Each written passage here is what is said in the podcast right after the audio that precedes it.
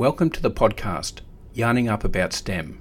We acknowledge the traditional owners of the lands in which this podcast was recorded and the lands of where listeners are tuning in from. My name is Ren Perkins. I'm a Kondamuka man and Indigenous postdoctoral fellow at the University of Queensland. This podcast is part of a project called Big Mob STEM It Up, which informs Australia's Women in STEM ambassador and the Pathway to Diversity in STEM review. Listen to Mob who are trailblazing in diverse STEM fields. I'm here today with Talia Sarra. So, Talia, can you please share with us who you are, who is your mob, and where you are from? Hi there, I'm Talia. I am from two mobs, Birri Gubba from Townsville and Gooreng Gooreng. I do live mostly on the Turrbal land in Brisbane. Talia, what is your current role and where do you work? Right now, I'm in the graduate program for CSIRO. I just started this year. I just started this year. Congratulations. Is this role, is it an identified role? I'm still kind of unsure sure about that, but yeah. I, I believe so. I believe so. Okay. So, how does your role draw upon STEM skills? The role I'm currently doing in, I'm based around coastal management. So I'm learning about about aspects around coastal management and coastal life because I'm interested in marine life. Right now, I'm just researching articles, articles that are related to coastal management aspects, and doing research, search and note taking around them of course, there will definitely be a time in the future where I am going to go do some field work where I would likely travel to coastal areas to take a field trip to like learn about about the flora and fauna within the area. It sounds really exciting. Yeah, I, I still haven't gotten gotten to the field trip point yet, but I know that will eventually happen. I know that will eventually happen. How do you see STEM used in your family and your community? I do know know long ago indigenous people were taught taught through the means of songs and stories. And I believe that's how how STEM is applied applied through their aspects of STEM, STEM within those stories. How is your education experience preparing you for your STEM career? That is an interesting story. Well, I I say say I started more trying to work towards the STEM area in high school. School. So when I was like around either grade nine or ten, I decided to take on on like the STEM roles because like like initially before I wanted to be a marine biologist this a long time ago, so I took like like like the subjects subjects that I could take. So that was like science, yens, um, biology, GM, um, maths. I decided to be a little bit creative and took the advanced maths classes as well. Go Talia. yeah, yeah, yeah. And then in my senior years, years I I took like chemistry classes as well. Wow. Like after I graduated from high school, when I was heading into uni, I decided to take a double degree of science and arts because while I have an interest in science, I am also interested in the arts area, the performing arts area as well. Very interesting. Well, well, like even in high school, I took like like a drama class in senior year, and like like in the earlier year of high school, I did took like music and dance. If you're wondering what I'm, I majored in for science, it was ecology. It was it was ecology, and you're still interested in the arts?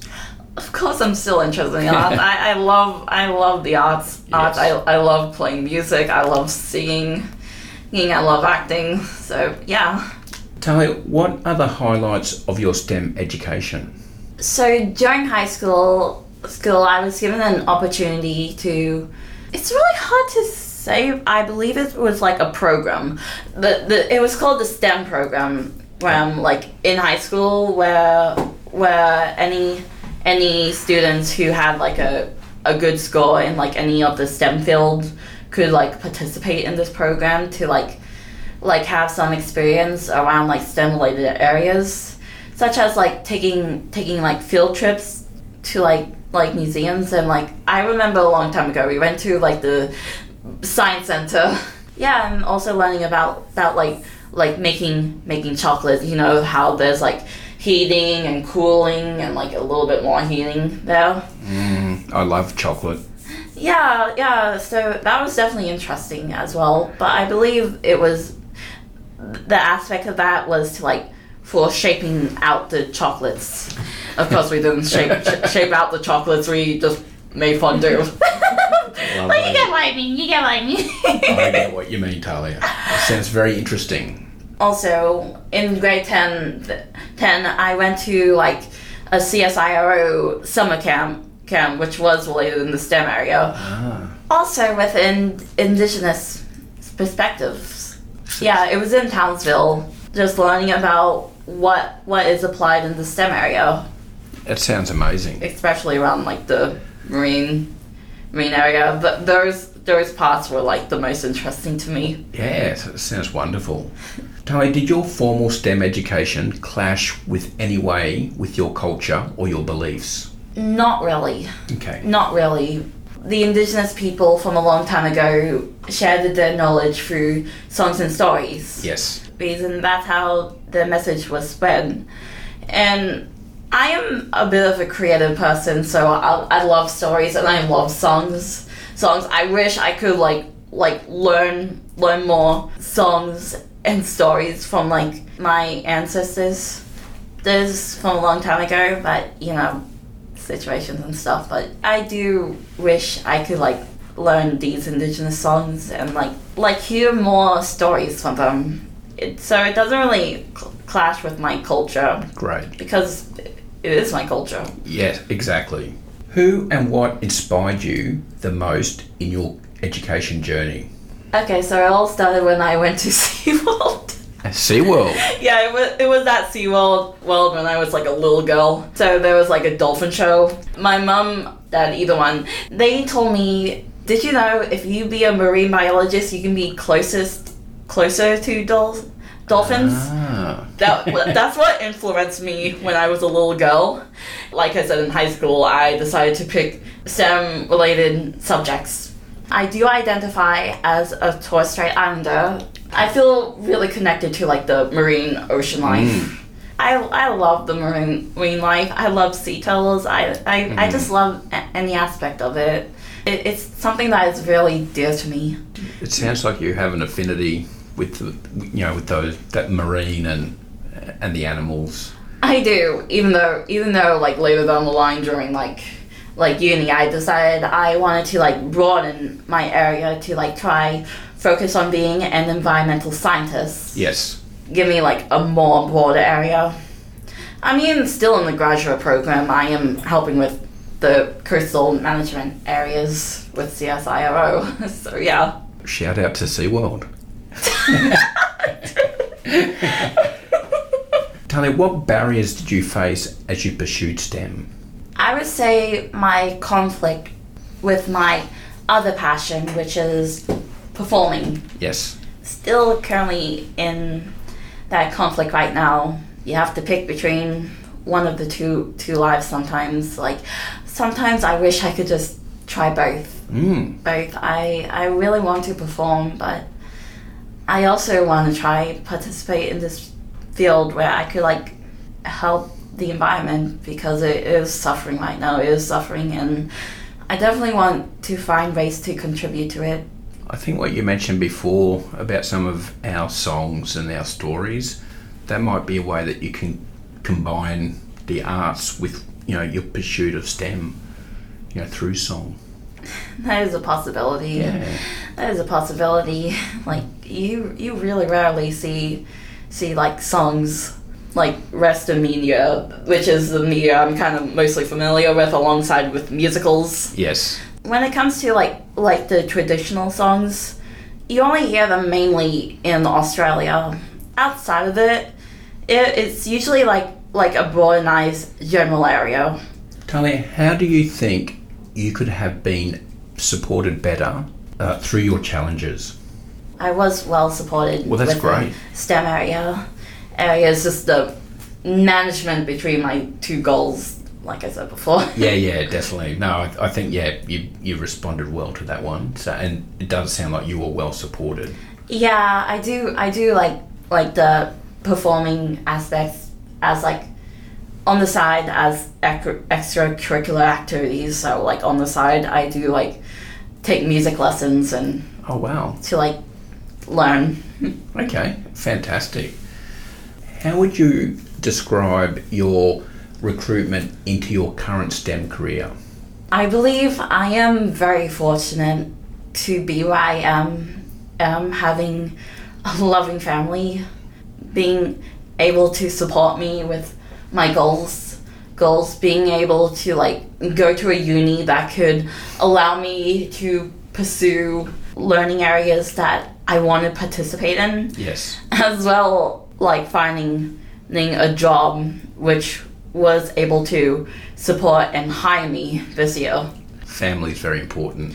Yeah, my family is very supportive, especially in the indigenous side. What have been the highlights of your STEM career? Yeah, I started around the middle of this year. Yes. Yeah, so I'm still I'm still growing. I'm still growing, going. But I did enjoy the orientation week where where I met the other graduates that Ah. were joining the graduate program for CSIRO. So, what kind of things did you do with orientation? So with orientation, it was like an introduction to to CSIRO and what they do Okay. in the main headquarters of it. We were able to explore what happened been in CSIRO as well as listen to discussions with people who worked at, with CSIRO.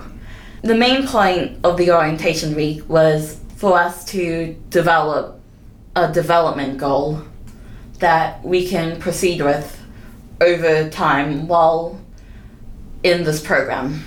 How have role models influenced your STEM career? Role models would be my parents, Yes. friends. I have role models in many, many areas of my life. I don't really have a strong role model in my STEM career. It, it was more of my passion that was driving me towards the said STEM career, but I would say my role models most of my life were my parents because of how supportive they are and how amazing they are. They're definitely amazing, and um, it's it's great that they've been able to support you to where you are. And I think you've got a wonderful career ahead of you. You mentioned before um, when you were at school, you did the the STEM camp. How have initiatives like that helped you with your um, STEM career? I think it provided me like an understanding of like what occurs with people around the STEM area. You know, like what does a marine biologist do? What does a engineer do? What does a ecologist do? Do what does a programmer do? Yes. do. I believe it provides aspects around those as well as giving us a chance to experience what they do as well. So you got a kind of a broad range of, of different roles. We were able to to see a broad range of different roles when mm. during that orientation Fantastic. dur- during that summer camp. the camp. yep, Yeah, up in Townsville. yeah, it was intense. Yeah, In the goal of increasing Indigenous p- people's participation in all areas of STEM, what are some recommendations you would have to achieve this goal? Maybe also try those initiatives for like the younger generation. Yes. Because like like I said before, those initiative was like for me during high school when I was a teenager.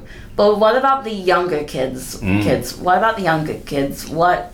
How could you drive them co- towards an area they would be interested in if they ever think about choosing STEM? Yeah, I think that's a great recommendation. What advice would you give to other Indigenous people who might be interested in getting into STEM? I say if you got passion towards it, try to follow that passion. You may be able to achieve it. Talia, thank you so much for taking the time and having no a problem. yarn with us.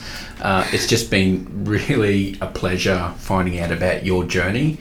And you know, you're really just starting off in this space, and I think you've got an amazing career in front of you and uh, we really look forward to seeing where it goes. So thank you. No problem. Um, thanks for having me here.